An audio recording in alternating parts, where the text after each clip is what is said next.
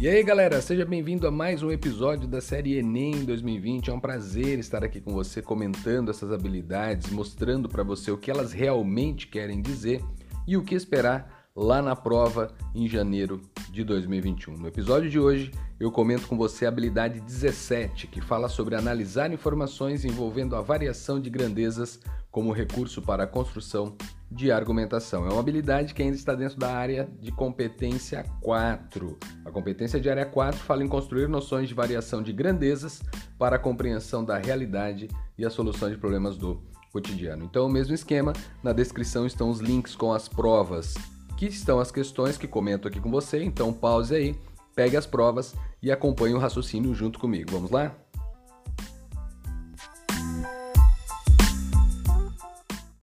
Começamos um pouco diferente, estamos em 2012, caderno amarelo. Qual é a questão desta prova de 2012 que eu comento com você? É a questão de número 158. Vamos lá. A questão 158 diz o seguinte para você: o gráfico fornece os valores das ações da empresa XPN no período das 10 às 17 horas, num dia em que elas oscilaram acentuadamente em curtos intervalos de tempo. E aí apresenta um gráfico para você, o eixo horizontal é o tempo dado em horas, o eixo vertical é o valor da ação, dado em reais, e abaixo do gráfico aparece para você o seguinte texto: Neste dia, cinco investidores compraram e venderam o mesmo volume de ações, porém em horários diferentes, de acordo com a seguinte tabela. E aí é apresentada a tabela para você. Investidor 1, hora da compra 10, hora da venda 15. Investidor 2 comprou às 10 horas, vendeu às 17. O investidor 3 compra às 13 e vende às 15. O investidor 4 compra às 15, vende às 16. E o investidor 5 comprou às 16 e vendeu às 17. Lembre-se que eles estão comprando o mesmo volume de ações. Legal? Comprando e vendendo, é claro. Com relação ao capital adquirido na compra e venda das ações, qual investidor fez o melhor negócio? E aí, galera, vale lembrar o seguinte: quando você olha para o gráfico e você faz análise, vamos com calma, vamos pensar primeiro no investidor 1. Vamos seguir a sequência. O investidor 1, ele comprou por 150 reais. Bel, mas como que eu sei que ele está comprando por 150 reais? Porque quando ele diz que compra às 10 da manhã, de acordo com a tabela, preciso que você olhe para a tabela. Ele está comprando às 10 da manhã e às 10 da manhã o valor da ação é de 150. Então ele compra por 150. E lembra qual é o horário que ele vende? Às 15. Observe o gráfico. Às 15 ele está vendendo por 460. Então o que, que vale lembrar? Quando você trabalha com 460 dividido por 150 menos 1, você descobre o percentual que você tem ali que está lucrando em cima dessa informação. Bel, por que menos 1? Porque você já parte do princípio do que ele já tem. Então o que, que nós temos ali? Ó? 460, tudo bem? 460. Se você tira 150 e divide por 150, você descobre um percentual de análise. E aí, claro, para trabalhar com a porcentagem você precisa multiplicar por 100 e você chega em aproximadamente um percentual, um percentual de rendimento de 207%. Olha só que maravilha. Você tem um percentual de rendimento de 207%. Que legal, né?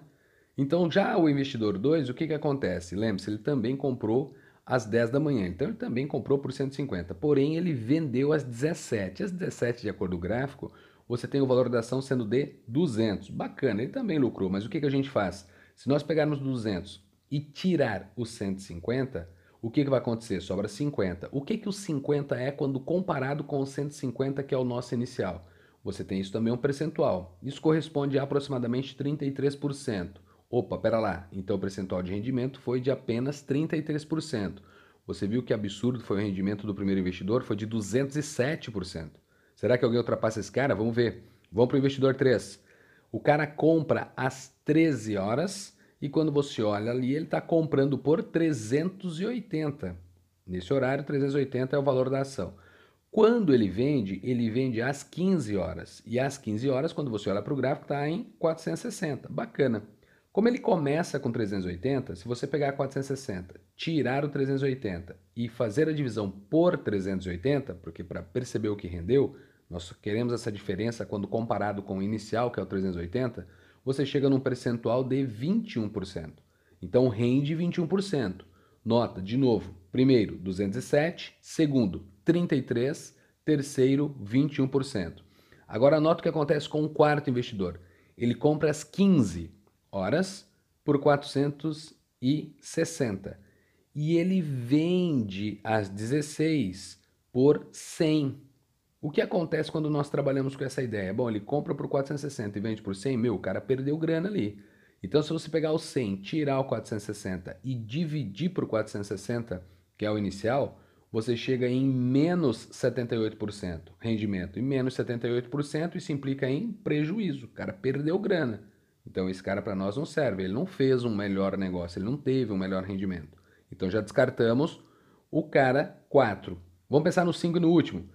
Ele compra as 16, que está no valor de 100 ele vende as 17 que está no valor de 200. Opa, que massa, não precisa ser muito mago, que a gente sabe, ele compra por 100, vende por 200, então ele tem um rendimento de 100%, rendeu 100, que era o início que ele tinha, mas você faz a conta, 200 menos 100 dá 100, 100 dividido por 100 dá 1, então você está trabalhando com 100%, esse é o percentual. Logo, você nota que o primeiro investidor foi aquele que teve o melhor rendimento. Cara, foi absurdo, foi 207%. E o que aconteceu com esse cara? Ele comprou às 10 da manhã, que neste caso não era nem o horário que estava mais baixo. Se você olhar para o gráfico, o horário mais baixo foi às 16 horas. E aí, só que depois dali para frente, até as 17, você tinha só a possibilidade de ter um rendimento de 100%. E esse cara não. Ele comprou às 10 por um valor de 150, ele vendeu às 15 por um valor de 460 e isso trouxe um percentual de rendimento de 207%. Essa diferença de 460 para 150, quando dividido por 150, que é o nosso inicial, traz o percentual de 207. E isso está na letra A. É o primeiro investidor. Então é uma questão bacana para você fazer análise dessas dependências de grandeza. Conforme o tempo vai passando, o valor da ação vai modificando. Então o valor da ação depende do tempo. Relação estabelecida entre duas grandezas é o que nós temos na competência de área 4. Vamos lá. Saindo da prova de 2012, quero que você olhe para 2014 agora. Caderno amarelo 2014. Qual é a questão? 156. A questão 156, ela diz o seguinte para você. Em uma cidade, o valor total da conta de energia elétrica é obtido pelo produto entre o consumo em kWh e o valor da tarifa também kWh, com tributos adicionado à COSIP, que é a contribuição para o custeio da iluminação pública. Legal, conforme a expressão, e aí vem a expressão, ó, o valor do quilowatts com tributos vezes o consumo em quilowatts também mais o COSIP. E aí o valor do COSIP é fixo em cada faixa de consumo. E aí ele apresenta uma tabela para você. Ele diz: o quadro mostra o valor cobrado para algumas faixas. E aí vem ali, ó, até 80 não é cobrado nada. Superior a 80 até 100, R$ reais. Superior a 100 até 140, R$ reais. Superior a 140 até 200, R$ 4,50. E aí abaixo da tabela já começam as informações. Supondo que em uma residência todo mês o consumo, se... ó, todo mês seja o consumo de 150 kWh e o valor do quilowatt com os tributos seja de 50 centavos. O morador dessa residência ele pretende diminuir seu consumo mensal de energia elétrica com o objetivo de reduzir o custo total da conta em pelo menos 10%. Qual deve ser o consumo máximo? Então, olha só, qual é a ideia, galera? Se eu quero reduzir a conta em pelo menos 10%, eu preciso pensar num consumo máximo. Qual é o máximo que eu posso consumir para que eu atinja o meu objetivo de ter essa redução de no mínimo 10%? Vamos lá? Qual deve ser o consumo máximo em kWh dessa residência para produzir a redução pretendida pelo morador? E aí vem as opções para você. O que, que nós devemos lembrar? Bom, primeiro, galera, vamos saber o quanto que esse cara efetivamente paga, né? Porque foi dito para você que ele consome e este consumo ele é de 150 kWh e isso é todo mês, tá? Vamos admitir essa ideia do texto. Então o que, que nós sabemos? 150 kW nós vamos multiplicar por 0,50, porque é o que estava no texto. O que, que nós devemos acrescentar? O valor do COSIP, porque isso foi dado lá em cima. Lembra que ele disse para você sobre a expressão que gera o valor? Então nós temos o valor do quilowatts com os tributos, vezes o consumo, mais o COSIP. Na faixa etária que ele se encontra na tabela, que é de 150, você tem ali de 100 a 100, é, de 140 a 200 na verdade, onde a gente vai, onde a gente vai olhar, ele tem o 4,50. Então, qual é o valor que esse cara paga? 150 vezes 50 centavos, mais 4,50. Isso leva você para R$ 79,50 quando você faz a, a conta. O que eu devo analisar agora? Eu quero uma redução de 10% no custo dessa conta, tudo bem? Então, o que, que nós sabemos? Se eu quero reduzir 10%, então efetivamente eu vou pagar 90% da conta. Eu preciso pensar no caminho contrário agora, porque eu preciso de uma expressão que leve para o valor da fatura, porque eu tenho a expressão da fatura. Legal? Então vamos lá. Se eu estou deixando de pagar 10%, eu efetivamente pagarei 90%. Então eu quero 90% do valor que é R$ 79,50. Após os cálculos, você chega à conclusão que o teu objetivo é pagar R$ 71,55. Bel, de onde vem esse valor? Acompanha o raciocínio comigo. 90% de R$ 79,50, que é o que ele paga todo mês. Então eu quero 90% desse valor, porque eu quero um desconto de 10%. Isso leva você para o 71,55. Bacana? Então R$ 71,55. De acordo com a expressão, o que eu sei? Que nós vamos pegar o valor do quilowatts hora ali bonitinho, conforme foi dito, nós vamos multiplicar pelo consumo e vamos somar o COSIP. Bacana? Bacana. Então, o que, que nós sabemos? O consumo em kWh ele deve ser da seguinte maneira. Este consumo vezes 50 centavos, mais R$ reais, isto tem que ser igual a 71,55. Então, significa que este consumo vezes 0,5, que é os 50 centavos, tem que ser igual a 68,55. Isso implica em ter um consumo de 137,1. E quando eu digo 137,1, eu estou falando da faixa que ele se enquadra. Ele é superior a 100 e vai até 140. Então nós temos um consumo de 137,1 kWh. E aí de repente você diz assim para mim, Bel, por que, que você direcionou já para essa faixa etária da tabela ali, para essa, faixa de consumo na verdade? Por que, que você já levou a conclusão na soma do CONCIP dos três reais. Se você observar as opções que, que são apresentadas para você, você tem na letra A 134.1, na letra B 135, na letra C 137.1, que é a nossa resposta, na letra D 138.6 e na letra E 143.1. Legal? Legal. Então, boa parte das opções está entre 100 e 140. Então, nós já jogamos a ideia para o entre 100 e 140 pensando em ter esse nosso objetivo. Se caso nós chegássemos num consumo fora dessa faixa de consumo, então nós estamos trabalhando com a faixa, com a faixa de consumo errada. Então, olharíamos para outra opção que continuaria com o COSIP de 4,50, porque sobraria a opção E, que é aquela que envolve 143,1.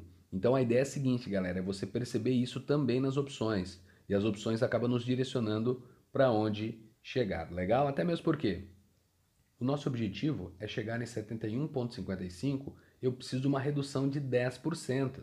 E quando eu falo numa redução de 10% no consumo que eu estou tendo de 150, você já imagina o seguinte, Bel, 150, provavelmente nós vamos sair dessa faixa de consumo, porque 150 está muito próximo de 140. A faixa de consumo que esse morador está é de 140 a 200. Então, ao tirar 10% do consumo, provavelmente, da fatura, aliás, né, do valor a ser pago dessa fatura, provavelmente você cai uma faixa. Então a ideia é você também prestar atenção nesses contextos para poder analisar. E aqui estamos falando em, mais uma vez, situação envolvendo grandezas. Você está falando em dependência entre essas grandezas, grana, o valor que se paga, que depende do quilowatt-hora que é o nosso consumo. Bacana? Então, questão 156 de 2014, gabarito C, é uma questão que tem um texto ali com calma, dá uma olhada nessa tabela, vê as informações que ele está passando, faça o cálculo com calma, os números são chatos, mas você chega lá. Legal? Então, feito isso, letra C é a nossa resposta. Vamos continuar agora em 2016. Caderno amarelo, pega lá, 2016. Qual é a questão? 143. A questão 143 ela já é uma questão clássica para você quando você fala de dependência entre grandezas, que nós relacionamos essas funções. É uma questão que fala do seguinte: um dos grandes desafios do Brasil é o gerenciamento dos seus recursos naturais, sobretudo os recursos hídricos. Existe uma demanda crescente por água e o risco de racionamento não pode ser descartado.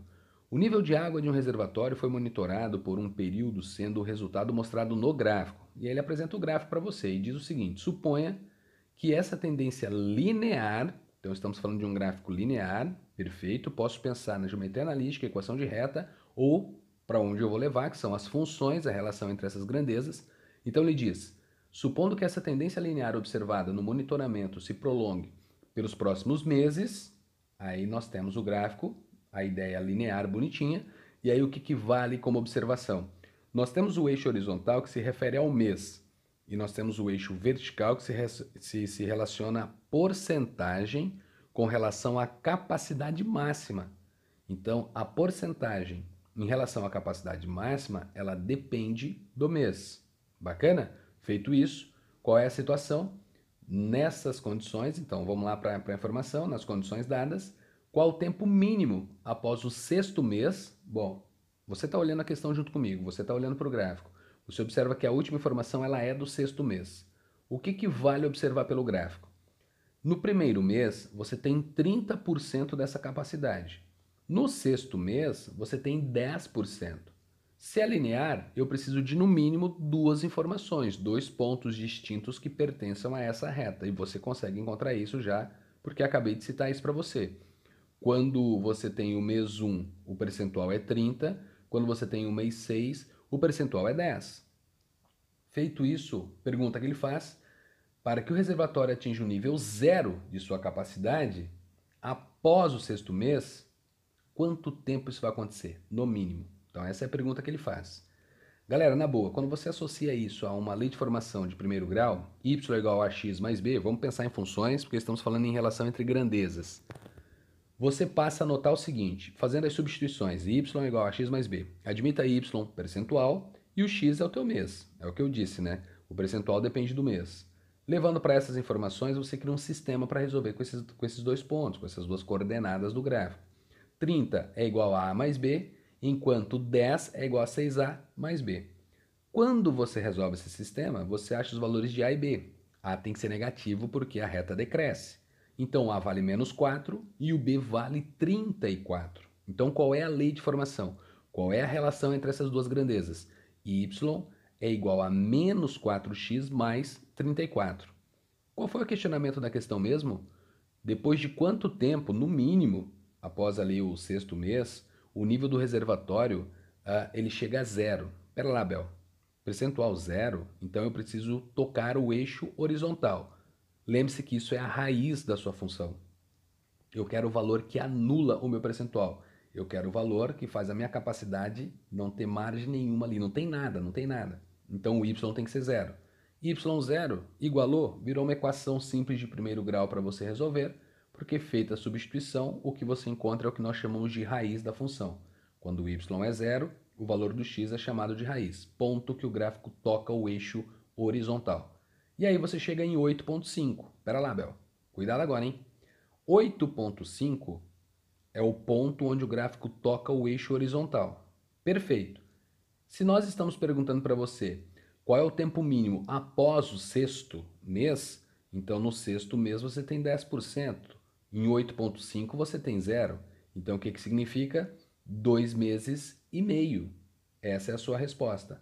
Então, meses, tempo mínimo, Após isso, para que o reservatório atinja esse seu nível zero, você tem dois meses e meio e isso encontra-se na letra A. Bacana? Então, questão 143 lá de 2016 já é uma questão clássica que relaciona essas grandezas, essas observações que você precisa fazer. E aí saímos de 2016, vamos para 2018. Em 2018 também, caderno amarelo, tem uma questão bacana que diz o seguinte para você. Um designer de jogos planeja um jogo que faz uso de um tabuleiro de dimensões n por n, com n maior ou igual a 2, no qual cada jogador, por sua vez, coloca uma peça sobre uma das casas vazias do tabuleiro. Quando uma peça é posicionada, a região formada pelas suas, uh, pelas casas, aliás, que estão na mesma linha ou coluna uh, dessa peça é chamada de zona de combate dessa peça.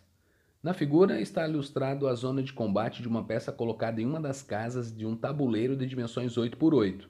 Então o cara traz uma imagem para você, um tabuleiro 8 por 8, coloca a peça em um determinado local e ele marca justamente as linhas e as colunas desse tabuleiro, dizendo para você o seguinte: ó, ali é a zona de combate. Bacana. O tabuleiro deve ser dimensionado de forma que a probabilidade. Opa, mexemos com probabilidade já, Bel. Calma, relaxa. Verifica onde nós vamos para essa, essa questão. O tabuleiro deve ser dimensionado de forma que a probabilidade de se posicionar a segunda peça aleatoriamente, seguindo a regra do jogo, e esta ficar sobre a zona de combate da primeira, seja inferior a um quinto. Aqui eu não quero calcular a probabilidade. Aqui eu tenho só o contexto básico da probabilidade, mas ele já dá informação. Eu quero que seja inferior a um quinto. E aí ele fala para você qual é a dimensão mínima que o design deve adotar para esse tabuleiro. Então lembre-se que eu tenho um tabuleiro N por N. Ele é quadrado. Bacana. Ele dá o exemplo para você em um tabuleiro 8 por 8 tá? para mostrar a ideia do que acontece nesse lance do jogo, na zona de combate, toda essa parafernália. Então o que, que nós precisamos analisar? Primeiro passo, gente, vamos lá. Nós vamos considerar um tabuleiro N por N e o que, que você precisa lembrar? Que a área de combate ela é dada por uma expressão algébrica, existe uma relação ali para você. Então vamos lá, qual é a área de combate? Nós vamos chamar de 2n menos 2. Bel, não entendi por que nós vamos chamar de 2n menos 2. É uma expressão que leva você para essa zona de combate, porque você está falando na quantidade de fileiras que você tem na linha, na quantidade de fileiras que você tem na coluna, e o que, que você precisa excluir? O que você conta, na verdade, duas vezes. Tudo bem? Então nós temos uma quantidade de casas numa linha e numa coluna, e tem algo que é comum que isso não deve ser levado em conta. Por isso que você tem o dobro de n menos 2. Legal? Basta você olhar para a imagem da questão que você consegue observar isso. 8, 1, 2, 3, 4, 5, 6, 7, 8. De novo, 1, 2, 3, 4, 5, 6, 7, 8. Isso deu 16 para você. Quando você faz 16, 2 vezes 8, 16, tira 2, isso gera 14.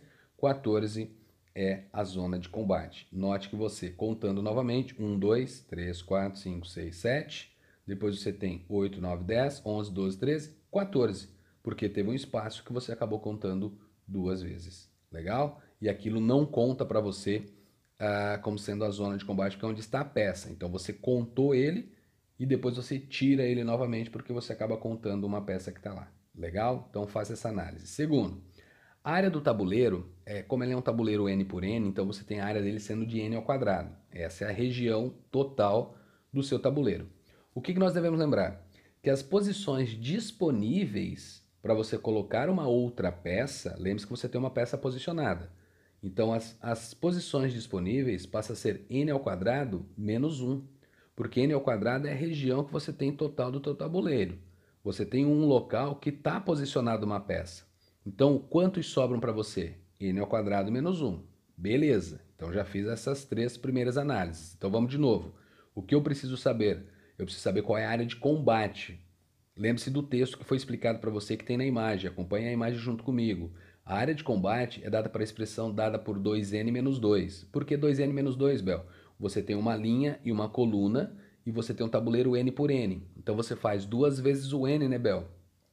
Não. Tem um local que você conta duas vezes. Você precisa retirar isso porque não é chamado de zona de combate onde está a peça. Por isso que é 2n menos 2. Qual é a área do tabuleiro? N ao quadrado, porque o tabuleiro é n por n. Bacana. Qual é o local que eu tenho para pôr a outra peça? Já tem uma, um quadradinho com uma peça. Então o que, que a gente faz? É a área do tabuleiro menos um local, que é onde você tem. Então n ao quadrado menos 1. Perfeito. Quando você fala da probabilidade de se colocar essa segunda peça no tabuleiro sendo inferior a um quinto, aí você já começa a usar essas expressões. Legal? Então vamos lá com calma. Qual é a área de combate, Bel? 2n menos 2. Qual é a área que eu tenho para colocar essa outra peça? n ao quadrado menos 1. Então, se nós dividirmos a área destinada ao combate pela área total do tabuleiro, isto tem que ser a nossa probabilidade, que tem que ser menor que um quinto. O que aconteceu a partir desse momento? Você acaba de criar uma inequação de segundo grau. Quando você trabalha com essa expressão 2n menos 2 dividido por n ao quadrado menos 1 tem que ser menor que 1 quinto. Isso implica em n ao quadrado menos 1 sendo maior que 10n menos 10. Então você trabalha com esse contexto. E aí, claro, caiu na n na equação de segundo grau, n ao quadrado menos 10n mais 9 tem que ser maior que zero. estudo do sinal, parábola, concavidade voltada para cima, duas raízes, o 1 e o 9. E aí o que interessa para você é aquele intervalo que fique positivo, porque na equação diz que tem que ser maior que zero. Positivo para você é a esquerda da raiz 1 e é a direita da raiz 9.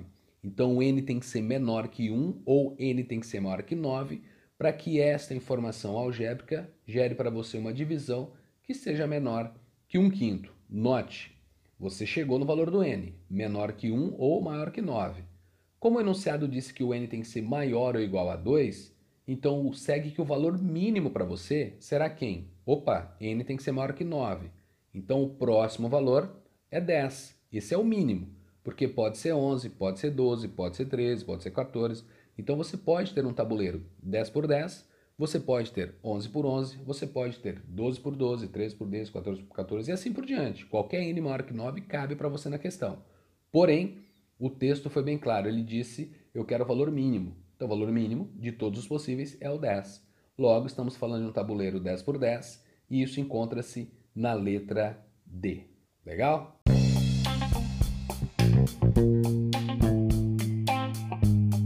E essas eram as questões que eu trouxe para comentar a habilidade 17, que fala para você analisar informações envolvendo a variação de grandezas como recurso para a construção de argumentação, uma habilidade que ainda está dentro da competência de área 4, que pede para você construir noções de variação de grandezas para a compreensão da realidade e a solução de problemas do cotidiano.